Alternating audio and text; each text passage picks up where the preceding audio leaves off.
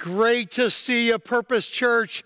Today we are continuing a five-part series leading up to our 150th anniversary on October 16th, 2022, just a month from now.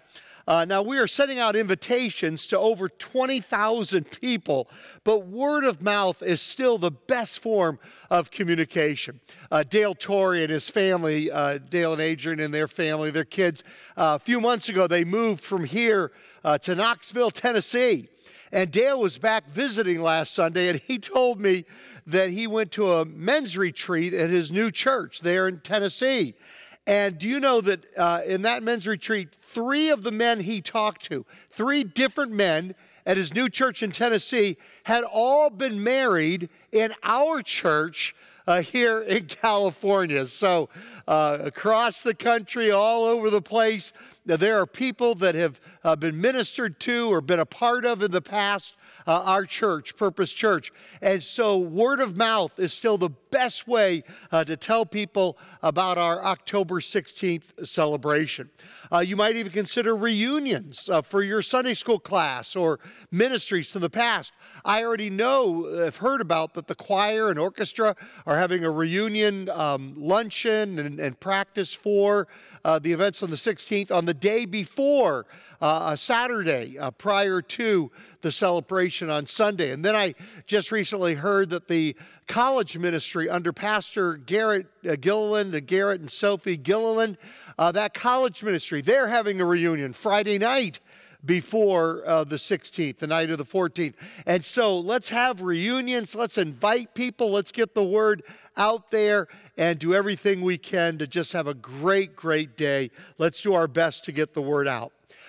And our fall series is based on our church's five core values, and it is called We Are Purpose. Last Sunday, we started with value number one, we are better together. And we studied the Greek word for Christian fellowship, which is koinonia. And just a little side note, a little PS to last Sunday's message, Karthik Namani is a young eighth grader from Texas, and he was the winner of the 2018 Scripps National Spelling Bee. And guess what the word was that he won with? It was koinonia, the word for Christian fellowship that we studied last Sunday. The title of today's message is A Church for the One, and is based on value number two, found people, find people. Would you repeat that with me wherever you are there, in your living room, by your computer, listening later on in your car? Found people, find people. Let's see how our high schoolers did with this particular Purpose Church value. Hi, Purpose Church. We are challenging student ministries to see if they know the Purpose Church core values. This week's is found people. Found people are found people. Found people. Found people find home. Found people. No, I can't. I don't know this stuff. Found people. Find people. Find people. Find people. Find people. Found people. Find people? Yeah. Really? Yeah. That's just awesome. That is so great. So found people, find people. First of all, we want to be a church for the lost sheep. A church for the lost sheep. Luke 15, verse 1. Now the tax collectors and sinners were all gathering around to hear Jesus. But the Pharisees and the teachers of the law muttered, "This man welcomes sinners and eats with them." Then Jesus told them this parable. Suppose one of you has 100 sheep and loses one of them. Doesn't he leave the 99 in the open country and go after the lost sheep until he finds it? And when he finds it, he joyfully puts it on his shoulders and goes home. Then he calls his friends and neighbors together and says, "Rejoice with me, I have found my lost sheep." I tell you that in the same way, there will be more rejoicing in heaven over one sinner who repents than over 99 righteous persons who do not need to repent. This passage has been the key to our churches not just surviving but thriving for the past 150 years. You know, the natural tendency over time is to be so consumed with the needs of the 99 that we forget about the one. And there's always this tension between nurturing, taking care of, ministering to the 99, that we forget sometimes about the one. There's a tension between nurturing and outreach to the one lost sheep and nurturing to the 99. Without constant leadership and challenge, we will always gravitate towards the nurture of the 99 at the expense of the outreach to the one. That is why many of the things that I'm sharing today are going to sound familiar, because we need to come back to these principles again and again if we as a church are going to stay on the right track. The last thing Jesus said before he went back to heaven was the Great Commission, or you could call it the Great Assignment, or the Great Purpose, or the Great Priority. Matthew 28, verse 18, then Jesus came to them and said, all authority in heaven and on earth has been given to me. Therefore, go and make disciples of all nations, baptizing them in the name of the Father and of the Son and of the Holy Spirit, and teaching them to obey everything I have commanded you. And surely I am with you always to the very end of the age. Also, just before he left after his resurrection to go back to heaven, he said in Acts 1, verse 8, but you will receive power when the Holy Spirit comes on you, and you will be my witnesses. And earlier in Matthew chapter 9, Jesus had said, when he saw the crowds, he had compassion on them because they were harassed and helpless like sheep without a shepherd. Then he said to his disciples, the harvest is plentiful, but the workers are few. Ask the Lord of the harvest, therefore, to send out workers into his harvest field. He made that his main thing he wanted to share with us just before he went back. He gave us our assignment. And you know, the main thing is to keep the main thing the main thing. And the main thing is Jesus. And once you find him, you find others and you tell them about him. In John chapter 1, Andrew, Simon Peter's brother, was one of the two who heard what John had said and who had followed Jesus. The first thing Andrew did, he had found Jesus, but now the first thing he did was to find his brother Simon and tell him, we have found the Messiah, that is the Christ. And he brought him to Jesus. We want to be a church of Andrews. And the challenge is to keep outreach a priority over 150 years. It's been said that the church is the only organization that exists for the benefit of its non-members. I heard about a church this week who had a one-word vision statement. One-word vision statement. Talk about a simple, clear vision statement. And that word was others. Others. And everything they did as a church, they screened it through that. They measured it against that vision statement. Others. How does it impact others? How does it reach others? But I do like our mission statement, our vision statement most. Everyone, everywhere, following Jesus. Everyone, everywhere, following Jesus. The main thing is keep the main thing the main thing. We want to be a church for the one, a church for the one. We want to be found people who find people. And then number two, we want to be a church for the lost coin. Continuing in verse 8 of Luke chapter 15. Or suppose a woman has 10 silver coins and loses one.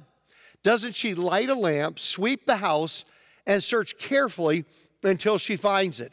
And when she finds it, she calls her friends and neighbors together and says, rejoice with me, I have found my lost coin. In the same way I tell you, there is rejoicing in the presence of the angels of God over one sinner who repents. Just this past week, I listened to a podcast called The Death of Evangelism in America, in which researcher Tom Rainer found that evangelism has dropped from a top priority in American churches to near the bottom of things now that churches emphasize. And we thirdly want to be a church that goes back. A church that goes back. Around 850 A.D., King Ben-Hadad and the Arameans. Arameans back in biblical times was Lebanon and Jordan, northern Iraq, Syria, that area. And around 850 B.C., King Hadad, who was the king of the Arameans, besieged, surrounded with his army, Samaria in Israel. And the Israelites began to starve to death. 2 Kings chapter 7, verse 3. Now there were 4 men with leprosy at the entrance of the city gate. They were outcasts. They were outside of the city because they weren't with leprosy allowed to be around the other people. So they were outside by the city gate. They said to each other, "Why stay here until we die?" And then they go through some very interesting reasoning here, kind of taking their best shot. If we say we'll go into the city, well, the famine is there, and we will die. And if we stay here, there's no food where they were either, so we will die. So let's go over to the camp of the Arameans and surrender. They'll probably kill us, but if they spare us, we live, and if they kill us, then we die, and we're no worse off than we were if we had done the other 2 options. Option 1, go into the city, starve to death. Option 2, stay where we are, starve to death. Option 3, go out to the Arameans. They probably kill us, but there is that chance, at least with that option, there's that possibility that they will spare our lives. Now, this is basically a form of what I call Pascal's Wager. A couple of thousand years before Pascal made his famous statement called Pascal's Wager. What do I mean by that? French mathematician Blaise Pascal was considered one of the greatest mathematicians in all of human history. He was one of the inventors of the mechanical calculator. And he also was a passionate follower of Jesus. And he came up with this thing called Pascal's Wager, which is basically what happens if you are wrong. It basically asks the question, if you believe in God and you follow Jesus, what happens if you're wrong? If you don't believe in God, if you're an atheist, so you don't follow Jesus, what happens if you are wrong? And he said you basically make a bet on that. You make a wager. You make a calculation, just like these 4 lepers done. So think about it for a moment. What if we're wrong? Okay, what if you and I, in following after Jesus and believing in God, what if we're wrong? What happens when we die? Nothing. All we've missed is a few Sundays wasted listening to Pastor Glenn instead of watching football in your pajamas. That's all you've missed. But seriously, though, following Jesus makes you a better person and better at life. Research shows that people who follow Jesus serve other people more. They give more of their resources away. They are happier. They have better relationships. And you know, the people that follow Jesus even have a higher percentage of people that donate blood, more than non-Christ followers. So if you're following Jesus, you're probably living a happier life, better relationships, and actually you are a more sacrificial person that's benefiting the world around you and other people as well. And if you're wrong, however, and it's not true, you just close your eyes and it's over. No harm. It's just over. But Pascal's Wager would say, but if someone doesn't follow Christ and they're wrong, if they don't believe in God, if they don't follow Jesus, don't believe in God's word, and they're wrong, they close their eyes in death and open them in hell. And so Pascal's Wager would say, now certainly there other higher motives for the love of God and the love of Jesus and wanting to live for Him and out of gratitude for what He's done for us. But Pascal's wager would say, just like these four lepers, if you calculate it out, it just makes sense to follow Jesus. And so the people were trying to reach for Jesus. We're sharing something that is not a bad thing. It is not an illogical thing. It is something that totally makes sense. Okay, back to our four lepers. They make their calculations and they determine to go out now to the camp of the Arameans. Verse 5, we pick up the story. At dusk, they got up and went to the camp of the Arameans. When they reached the edge of the camp, no one was there, for the Lord had caused the Arameans to hear the sound of chariots and horses and a great army. So they said to one another, "Look, the king of Israel has hired the Hittite and Egyptian kings to attack us." So they got up and fled in the dusk and abandoned their tents and their horses and donkeys. They left the camp as it was and ran for their lives. The man who had leprosy reached the edge of the camp, entered one of the tents, and ate and drank. Here they've been about to starve to death, about to die of thirst, about to die of hunger. And here they have all that they could eat and drink. Then they took silver, gold, and clothes and went off and hid them. Like, think how awful that is. People are back in the city, starving to death, and they are hiding silver, gold, and clothing. They returned and entered another tent and took some things from it and hid them also. Then they said to each other, "What we're doing is not right.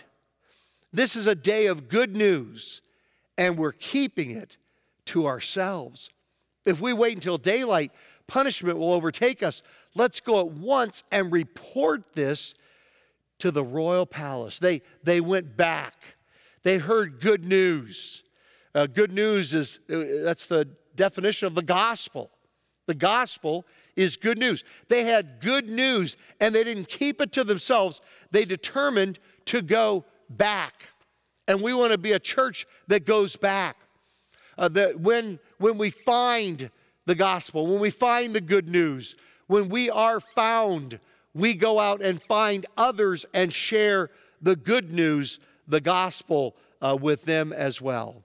So they went and called out to the city gatekeepers and told them, "We went into the Aramean camp and no one was there, not a sound of anyone, only tethered horses and donkeys and the tents left just as they were." The gatekeepers shouted the good news, the gospel, and it was reported within the palace. The king got up in the night and said to his officers, "I will tell you what the Arameans have done to us.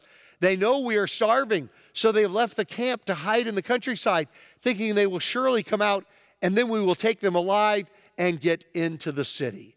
One of his officers answered, "Have some men take 5 of the horses that are left in the city." Now, they're going to make another calculation, like Pascal's wager, like the 4 lepers, another calculated course of action following one particular option. They said their plight, let's take some horses that are left in the city, let's go check it out. Their plight will be like that of all the Israelites here. I mean, you know, if they stay here, they're going to starve to death. And so if they go out there and get killed or starve to death, it's no worse off than they are here. Yes, they will only be like all these Israelites who are doomed. So let us send them out to find out what happened. So they make that calculation. They're not doing us any good here. We're all going to starve to death here. So how about a few horses to go out and check things out? So they selected 2 chariots with their horses, and the king sent them after the Aramean army. He commanded the drivers, "Go and find out what has happened." They followed them as far as the Jordan, and they found the whole road strewn with the clothing and equipment the Arameans had thrown away in their headlong flight. So the messengers returned and reported to the king. Then the people went out and plundered the camp of the Arameans. They responded to the good news, and they had all that they needed. we want to be a church that, like those four lepers, a church that goes back. We want to be a church that goes back and tells others the good news once we have heard it ourselves. Found people, find people. And then number four, a church that comes near without falling in. You say, Glenn, what are you talking about here? Well, it'll make sense in just a moment. A church that comes near without falling in. Jesus said in John 17 that we are to be in the world, but not of the world. I have given them your word. He's praying now for us, to God the Father. And the world has hated them, for they are not of the world any more than I am of the world. My prayer is not that you take them out of the world. We are to remain in the world until we go to heaven, but we're not to be of the world, but that you protect them from the evil one. They are not of the world, even as I am not of it. Now, Jesus told us to be in the world, but not of the world. Now, this illustration I'm going to share right now, I know I've shared it before, but I want to share it again and go deeper in order to explain our church's philosophy, which I believe has sustained us for 150 years. Now, I want to make it real clear. I'm not saying that our church's philosophy is the only philosophy that a church can have, or that it's the best philosophy that a church can have. Not every church is supposed to survive for 150 years. Some churches are meant to only exist for a season. Some ministries are only meant to exist for a season. Some life groups are only meant to exist for a season. You know, one of the hardest things that Christians do within the church, or have to do within the church, is to let go of something that has outlived its usefulness. Sometimes there's just a period of time, and it's not meant to go on forever. You've heard the great leadership advice. If you find yourself on a dead horse, dismount. And if something that you're involved in is a ministry or a group or something, it's no longer accomplishing what it was originally meant to accomplish, well, then dismount. If the horse that you're on is dead, dismount.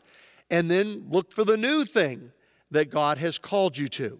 And so I'm not saying that every church has to follow this philosophy. I'm not saying that every church needs to do things the way we are. I'm just saying that this philosophy is one of the things that helps to explain our longevity.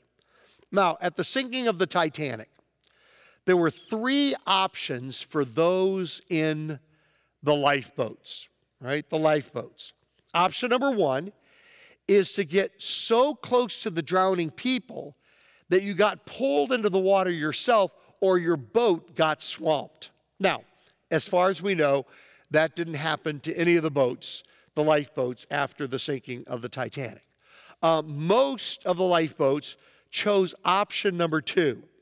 Option number two is where they rowed as far away from the drowning people as they could, even though many of them, their boats were only half full. They played it safe. Even though their boats had plenty of room in them, they still got as far away as they could from the drowning people in order to save. They saved themselves, but no one else. And then there was option three. A few of the lifeboats chose option three. They got near enough to the drowning people to save some of them, but they did it without getting pulled into the water themselves or having their boats swamped. Churches are spiritual lifeboats, and they have the exact same three options.